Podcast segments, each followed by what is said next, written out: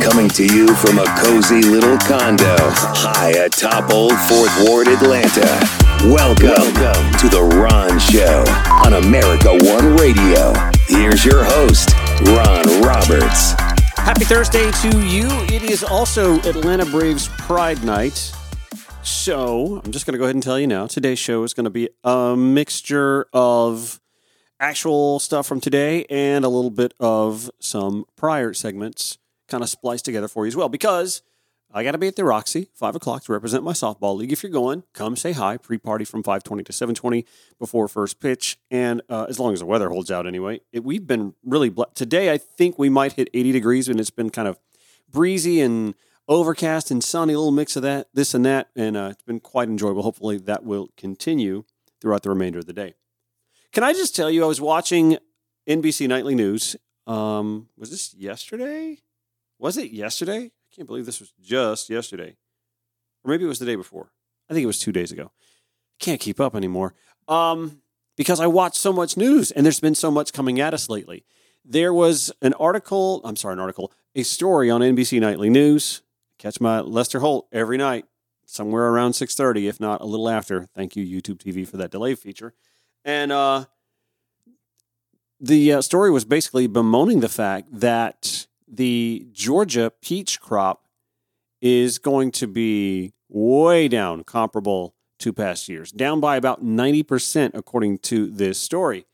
And they cited a peach farm in McDonough. God bless them.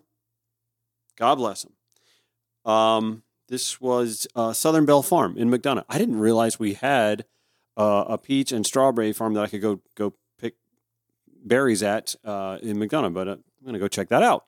Anyway, Jake Carter, I believe, is the owner at Southern Belle Farm. And the story basically talked about how this past winter, which was really mild, you remember it, right? It was a really mild winter by most standards, e- even for Georgia. It was a pretty mild winter. We didn't have like long, prolonged cold snaps, except, of course, for the uh, Christmas Eve water pipe palooza scenario that played out. That was crazy. But by and large, we had a mild February, and then we had like a little bit of a cold snap after that, and then it got to be mild again, and it kind of stayed mild. We had a pretty subdued spring too, actually, not overly hot. Um, but it was that mild February where we saw a lot of things blooming early. There was back in my hometown the bemoaning of the early bloom of the azaleas. Oh, the Augusta National is not going to be as pretty for the Masters. Of course, the Augusta National is always going to be pretty for the Masters. They make that happen. But there was a lot of early blooming going on. And it turns out that the peach trees bloomed really early in February.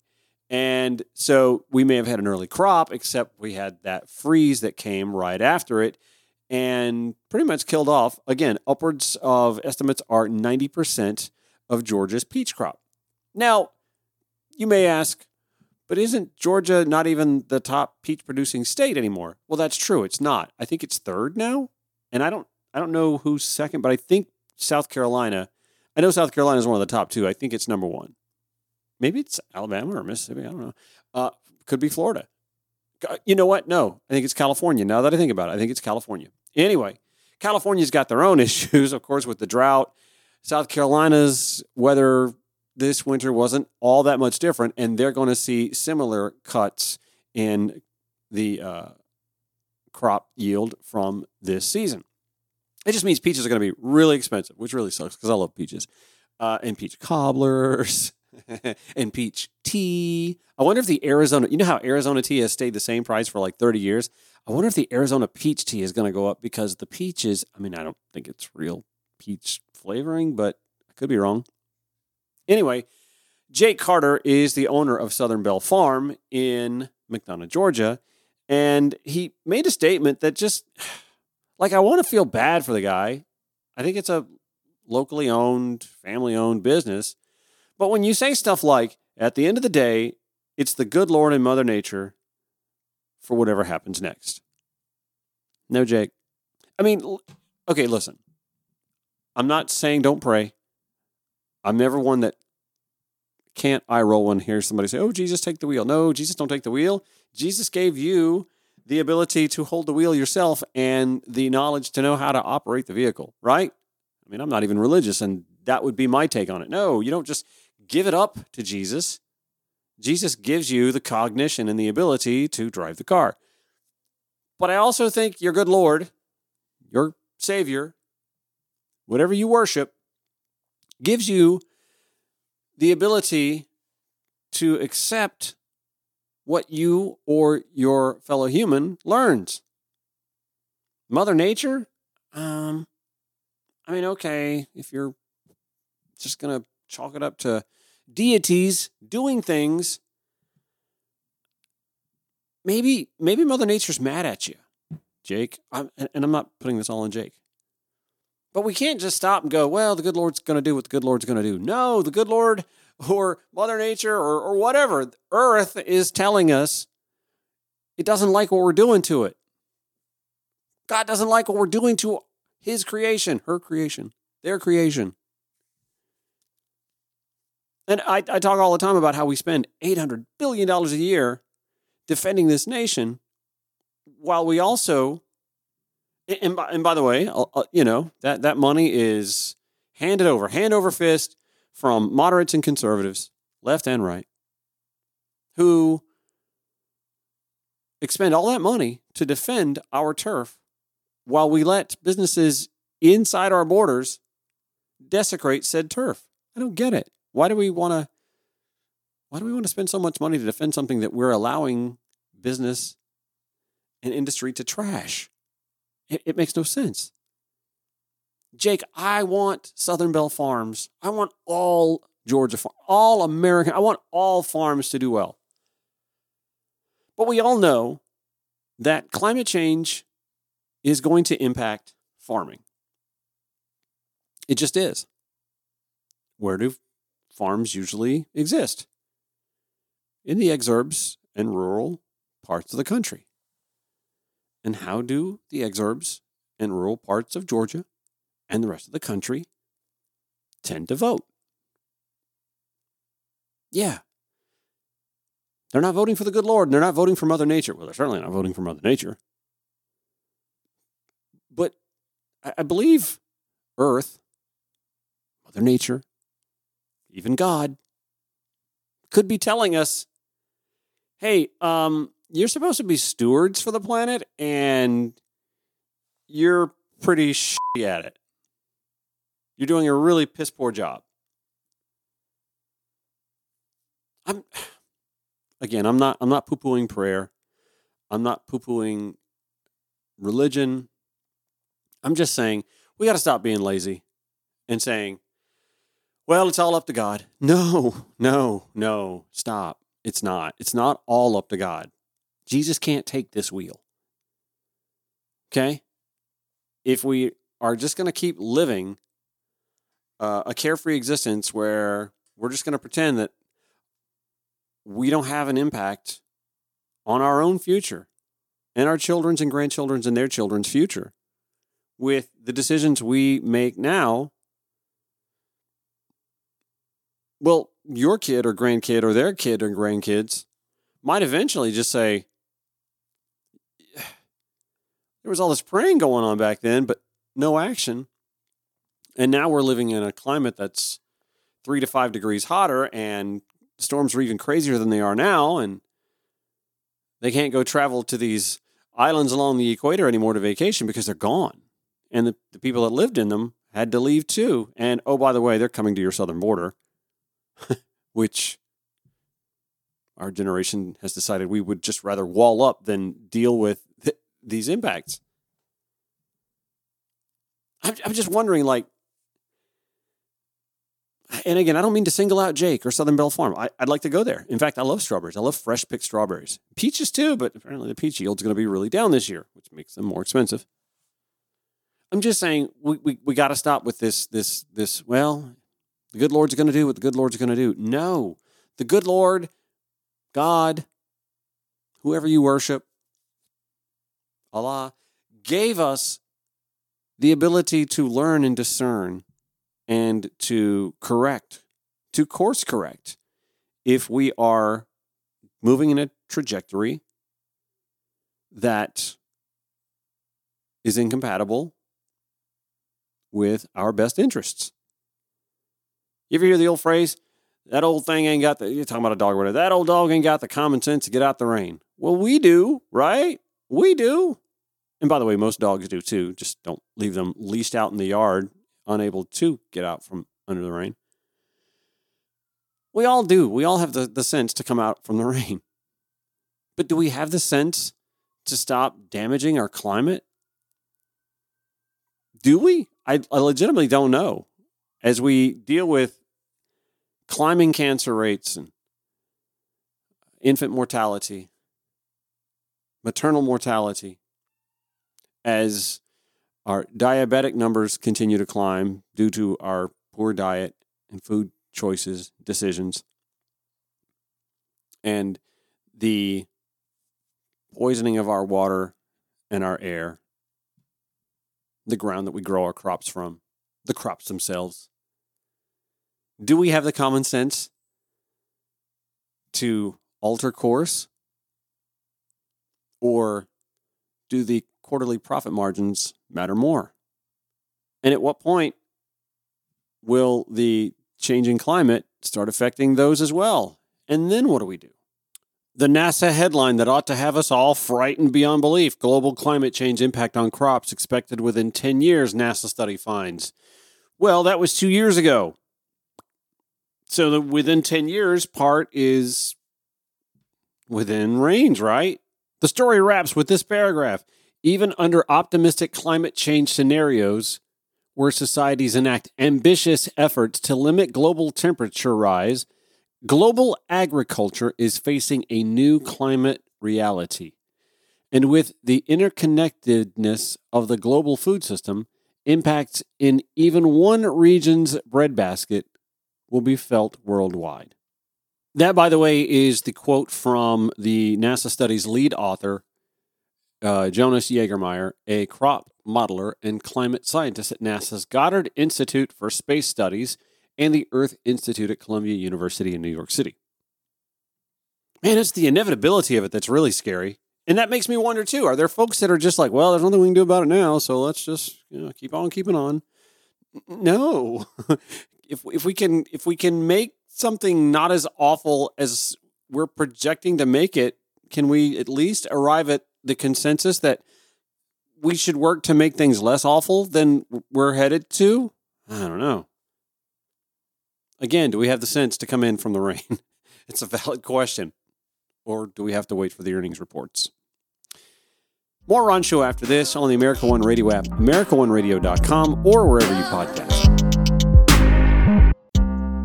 Welcome back to the Ron Show Thursday.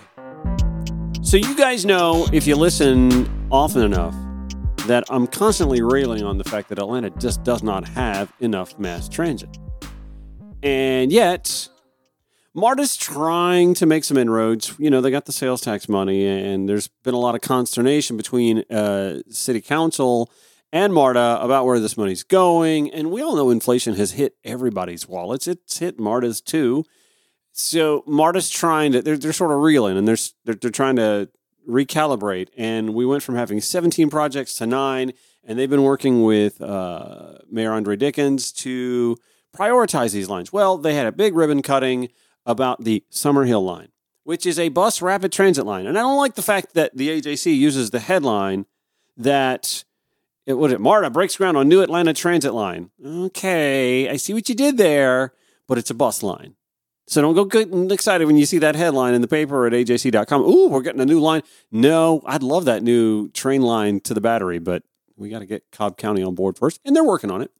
But they broke ground uh, today on uh, their first new quote transit line in more than 20 years. It's bus transit, but it's still a what they call bus rapid transit, and it's a line that's going to go two and a half, nearly two and a half miles uh, up and down Hank Aaron Drive and Capitol Avenue, loops around downtown. Uh, destinations include Georgia State University, uh, whatever the Georgia State University Stadium is called now, the arena as well, and Atlanta City Hall. And so the bus rapid transit, eh, the, the lines are kind of designed like rail lines, and I think this is where a streetcar will eventually go. I really do. I think this is the gateway drug to the streetcar. Um, they sort of mimic rail lines in that the the, the the buses go in exclusive lanes and stop less frequently. There's not a billion bus stops. That's why, like, I don't like traveling on Greyhound because I stop in every little, you know, blinking light town between destinations. No, there are fewer stops, which means that you can get from point A to point B faster. Okay, uh, and passengers are gonna, you know, get on at stations with seating and shelters and real time information. You even get to pay before you get on the bus. So there's not going to be a whole lot of like stopping at the door to get on the. This is all good stuff. They're going to run every 10 to 15 minutes, these buses will. It'll take about 12 to 15 minutes to get from one end of the route to the other. And uh, let's see, this was a $66 million contract to build the line and should be open why does this take two years? It's going to be two years. Anyway, uh, Marta's pretty excited about this, and they rolled out uh, a little sizzle reel video. We have that for you. I want you to hear it as well.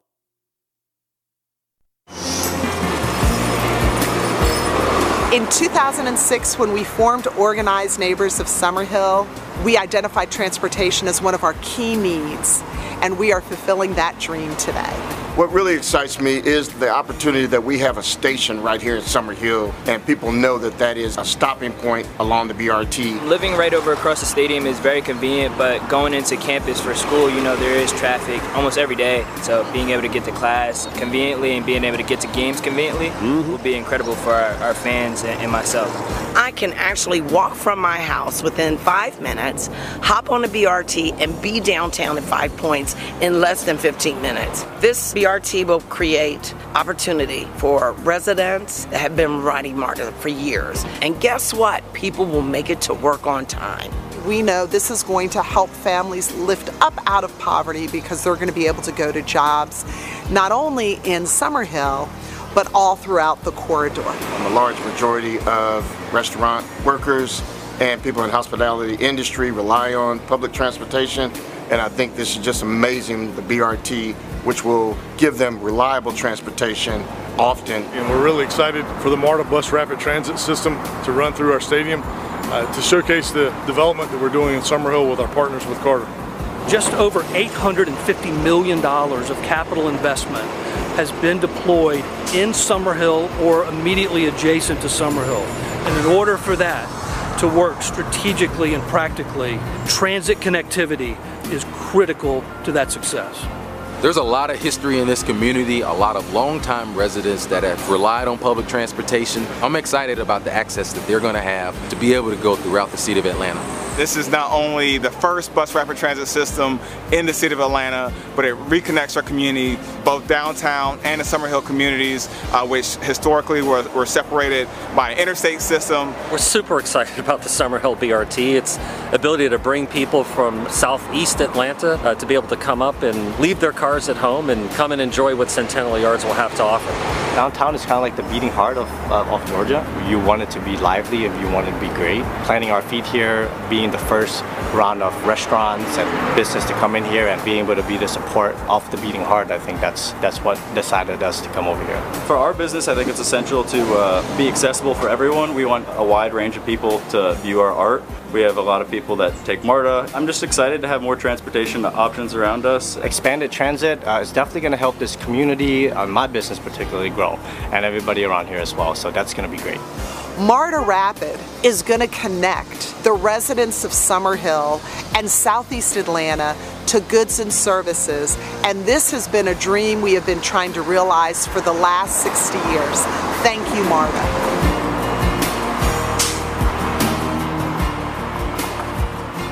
And they have some artist conceptualization that shows you what the shelters look like and how the lanes are going to look. This is this is a positive step. I, listen, I know earlier on when we started talking about how they were downgrading uh, uh, rail transit to bus transit, I'm like, wah, wah. I wasn't really excited about this, but I'm excited that at least we are starting to see something. And again, I think the BRT is sort of the gateway drug to the streetcar. Atlanta used to, by the way, have an extensive streetcar network.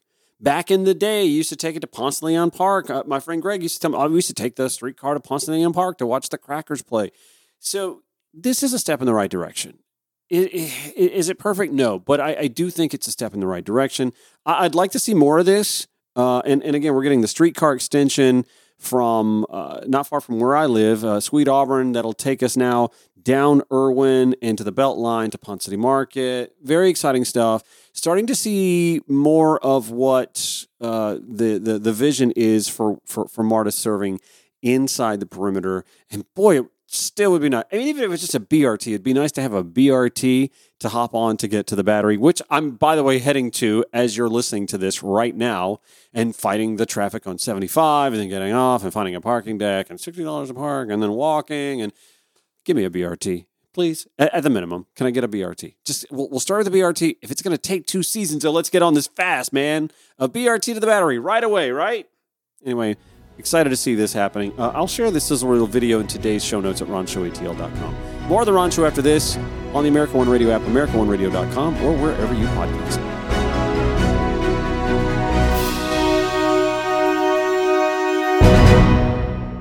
Hey, don't just listen to The Ron Show, support The Ron Show. If you and your business would like to have your advertising done on this show, you know, it's pretty easy. You can drop me an email, ron at ronshowatl.com. You can also call me anytime you like, 404 919 2725. You can also just be a listener if you don't have a business. I mean, that would be most of you, right?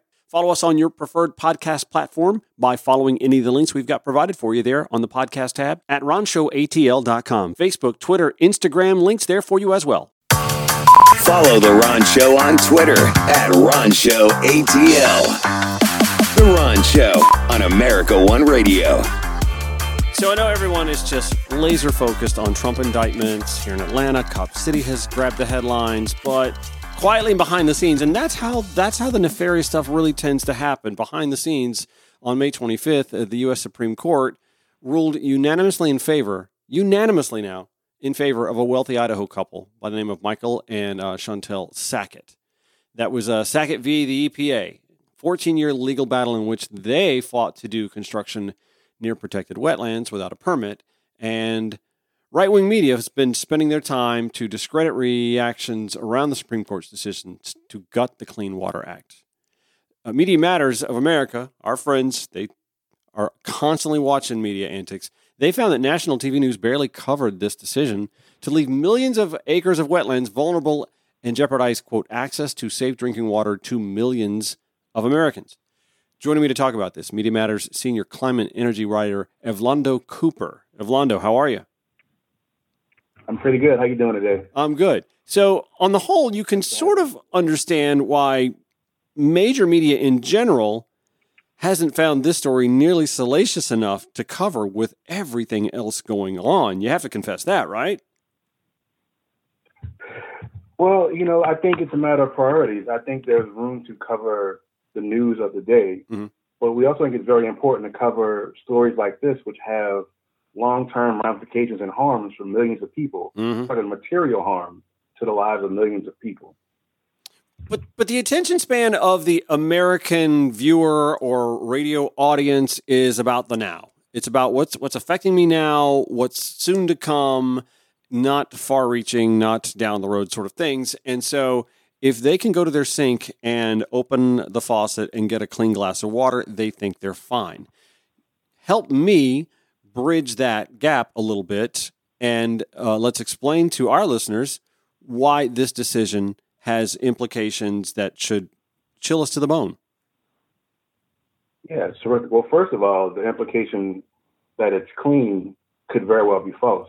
yeah. We know for a fact, I mean, we know for a fact that there's a lead water crisis that affects millions of people in this country, Mhm. a lot of them in poor and disadvantaged communities. Mm-hmm. Um, the, the Supreme Court has also worked to roll back uh, Clean Air Act protections in West Virginia versus EPA, another decision that they handed down. And we see the impact of wildfire smoke right now on millions of Americans. Mm-hmm. So I think that the implication that, you know, as long as I can open my tap or the air is invisibly dirty, everything's okay is wrong. Mhm. But I don't put that on the news consumer. It's the media's job to find a way to balance all these priorities and inform people about what's going on in their lives and the things that they need to be aware of Mhm. so they can take action on these important issues. But do you do you not also see like like I said, there's just been so much that's gone on just this it's just since May 25th. There's so much tabloid like stuff in and out of politics that's just grabbed the viewer's attention. And the, the media, the way this country is set up, it's almost all for profit media. And talking about clean air and water just doesn't, it's not as salacious. No, it's not salacious, but it's meaningful. And not to jump to another topic, but, you know, we see how media covers these issues, and especially the media centers in New York, Washington D.C., the power centers, mm-hmm. when they're directly affected by it. All right. So we, you know, we saw a huge uptick in in coverage about the wildfires right. because that has a direct material impact on people who actually report on the news. Mm-hmm.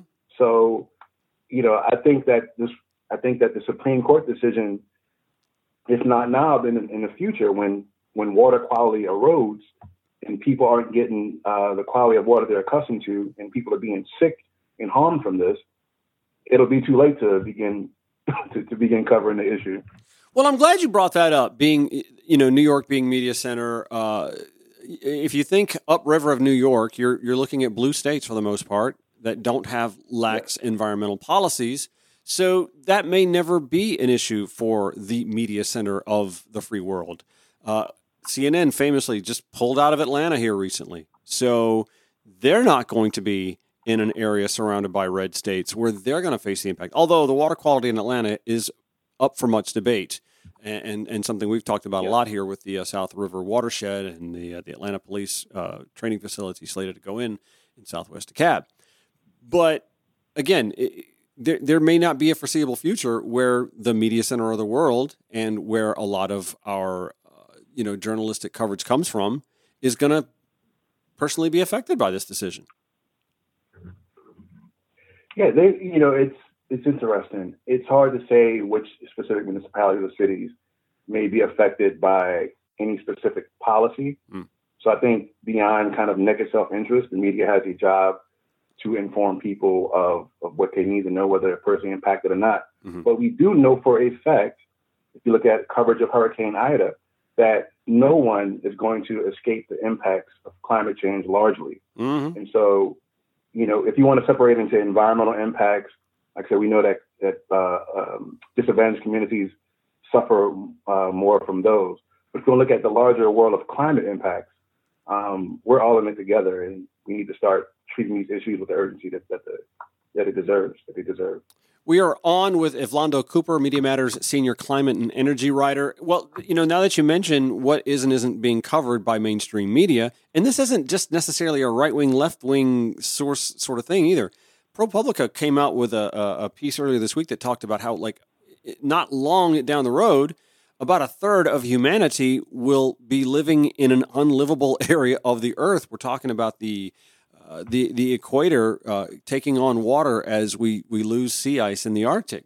That's not a story that's making a whole lot of headlines either. Yeah, and I, and I, and I neglected to mention another reason why it's important that at least mainstream news courses, uh, uh um, networks devote devote some resources to covering these issues because in that vacuum, right wing media is covering these issues, but they're covering it uh, using climate misinformation environmental misinformation. Mm-hmm. So in that vacuum, misinformation thrives and it actually erodes the public consensus around climate change. It erodes the people uh, wanting to see climate action. Mm-hmm. So it's another reason why news, mainstream news out, um, outlets have a responsibility to rec- to cover important climate issues, whether it's global climate issues or national and local climate issues. Unfortunately, the NBC News and the CBS and ABC nightly they, they have thirty minutes a night, so it's it's it's a lot to ask when you have uh, people with, with asthmatic issues, like like we've noticed this week in Baltimore and in Washington, Philadelphia, New York, baseball games being canceled. I can't find it throughout Major League Baseball history uh, a situation where a, a, game had been smoked out because of visibility. Uh, I, I, don't I don't know necessarily know where I was going with that, but there's just only so much time and so I guess the question is, what what what do we do to, to, to make sure that the mainstream media outlets find the time to cover this, or is is it just going to be one of those deals where it's only going to happen when somebody pulls a fire alarm and we, we are literally left with nowhere to go? Well, let me pose a question. All right. Our, our annual broadcast study looks at uh, climate coverage for for the whole year. We've been doing it every year for for a decade now. And even in years when the networks are doing ostensibly good, climate coverage is still about one percent of the entire coverage for the for the for the year. Mhm. So, do we think that climate change deserves more than one percent of news coverage? I think we'd both If agree so, to that. Yeah. We think there's a lot of room, right? There's a lot of room in all that in that coverage for them to devote more attention to, to climate. And I'd love to dive into what you guys characterize as climate change coverage. Uh, again, when you know when a hurricane is striking uh, a coast, uh, do y'all consider that climate change coverage, or is that just normal meteorology, uh, meteorological coverage? Or if if someone even mentions climate change in the story, does that count? Does the whole story? You know what I'm saying? I, I mean, I could sit here and mince that. Uh, uh, a million ways, but I, I guess that's that's one of the questions I would have. So when I brought up the ProPublica piece earlier, uh, talking about the, the the mass migration that is, well, we're already seeing the effects of it, and it's only going to get worse over the next, uh, you know, two to three decades. The right doesn't seem to be able to to to connect those dots either, do they? Uh, they're they're they're quick to want to install a wall at the southern border, and and not realize that well, the the, the climate change issues that folks living a- along the equator and south of our border are bringing people here as well. Well, it's interesting. A lot. One of one of our concerns and something we're keeping an eye on is the idea that um, eventually we expect to see a shift, and we've already saw it a little bit, as in in what's termed eco-fascism, Mm. where it becomes undeniable that climate change is driving um, migration from the global south. Then that in turn becomes calls for a more nationalistic, even more so now than we hear um, around the issue of immigration, a more nationalistic approach to keeping people out of the country. There are going to be issues around internal migration, depending on um, climate impacts on the south and the east coast. So um, whether they, you know, poo-poo the idea of climate change now, the material reality is that going, it's, it's, we're going to see more of these kind of migrations, and we have to be prepared to push back on those who would um, push uh, eco-fascist um, notions and policies. We're on with Evlondo Cooper. He is the Media Matters for America senior climate and energy writer. He is on to discuss the lack of, not just disparate, but complete lack of environmental coverage. Recent Supreme Court ruling uh, basically has given Katie bar the door to those who wish to uh, toxify your drinking water. Uh, Evlondo, who's doing a credible job of covering this stuff? Well, I mean, I have to give uh, props to a lot of print and online uh, news outlets. Typically, you see much more deeply and substantively reported stories about these issues. Um, and every now and then, we, you know, in our work, we try to highlight notable segments Good. um, from cable and broadcast news where, where they where they do a good job of kind of covering the whole issue. Mhm. We do want to give kudos to that. I think our biggest concern is the lack of consistency in coverage of these stories. And so we would like to see um, an increased volume and increased consistency in how um, in how they report on, on environmental stories like the Supreme Court decision. Is there a sense of audience fatigue when it comes to talking about climate change and environmental impact by industry? That's interesting. And, you know, something we've heard some journalists um, say, like I say, I think with 1% of coverage, I think there is concern that the constant um, doomsday coverage of climate could be audience fatiguing, but there's no there's no rule saying they can't report on climate solutions. There are a lot of exciting things happening in the renewable energy space. There are a lot of uh, things happening in the activist space. There are people trying to push climate policy, climate mitigation policies that could stop some of the worst consequences of climate change. So we want to see more reporting on that as well, on solutions oriented reporting as well, not just the doom and gloom. I got you. I got you. I, I don't know. Maybe it's just me, but I, I almost get a sense of uh, fatalistic eventualism where, like, it, well, there's nothing we can do about it. It's already going to happen. Whatever Yeah, it you know, it's interesting. I, yeah, you know, I think, I think even that's the case, um, I think they still have a journalistic responsibility to present the problem as is, and also to pre- pre- present solutions because, you know, the fatalism isn't up to the journalists gatekeeping the issue. It's up to the people to decide how they want to enact these policies in their lives. But if they don't know about it, they don't know about the consequences. If they don't know about the potential solutions, then there are a lot of people that would do something about climate change, that would do something about environmental uh, de- degradation, that just don't have the information they need to do so. Fair enough, man. You've got a hard job. Senior climate energy writer Evlondo Cooper with Media Matters for America. You can find his reporting at MediaMatters.org. Thanks for doing the good work and keep uh, keep these journalists honest, my man. Keep them busy. I, I really appreciate it. And thank you for having me on. I appreciate it. Stand by. More Ron Show after this on the America One Radio app, AmericaOneRadio.com, or wherever you podcast.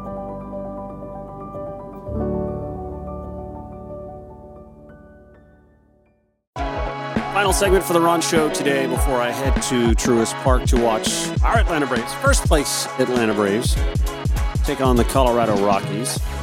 It is Pride Night for the Atlanta Braves.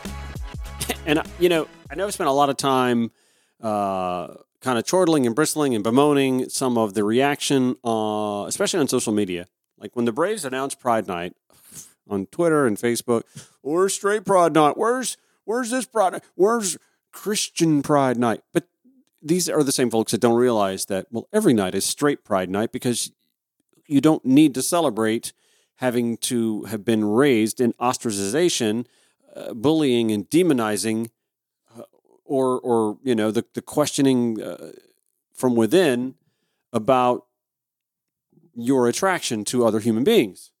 They do have concerts after the game, Christian rock concerts, Christian pop, Christian uh, adult contemporary acts, post game concerts, all the time. They have all these things all the time. So while I could sit here and bemoan that, and I'm you know a little twerped right now off with the, the, the folks at like Target and Kohl's who get bullied by the minority, the vast minority in this country who want to march into their stores and, and, and, and be hostile to the product or the, the, the, the employees or even the customers, instead of hiring an additional security guard just to ward these morons off, they retreated. There's like no Pride merch in a Target store now. I've, I've been in three Target stores in the last two weeks and I've seen none of it and I'm not going to boycott them. I understand sort of what their reaction is, but I feel like they're not exactly standing behind the LGBTQ community, right? The Atlanta Braves are. And I don't you know, they I'm sure they get the backlash. And I'm sure, you know, there may be a smattering of groans and whatnot tonight. I don't know. I, I don't know. I know that when I go to the game, they don't make a big deal about it.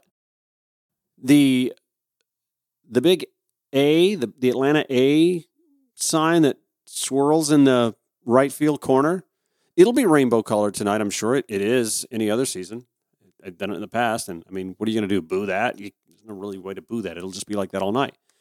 And I want to give props to my buddy Kevin Biscuit Hill, who will be throwing out the first pitch tonight. He, of course, is representing the softball league that I'm on the board for, Hotlanta Softball. Way to go, Biscuit. I'm sure he's been working on this. uh, also, they will be uh, honoring Justin Smith from Positive Impact. The Atlanta Women's Chorus, I believe, is singing the national anthem. Very cool. Comedian uh, Kia Barnes will be at the Roxy. There will be like a, a pregame fashion show with all the Pride merch that'll be on display. It's going to be a ton of fun. Really looking forward to that. And uh, again, I spent a lot of time complaining about the entities and businesses that have taken a step backwards. And even you could complain about those that just splash the rainbow colors on their logo and slap it up for a month on their social media and call it a day and do nothing to actually engage in the community. The Atlanta Braves in Major League Baseball, and, and let's let's include, by the way, uh, Major League Soccer and the Atlanta United.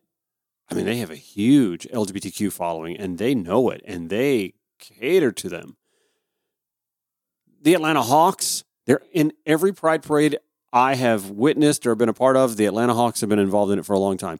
The Atlanta Falcons, this last season, let's see what they do this season. Last season, I believe is the first time I've seen the Atlanta Falcons actually involved in Atlanta Pride.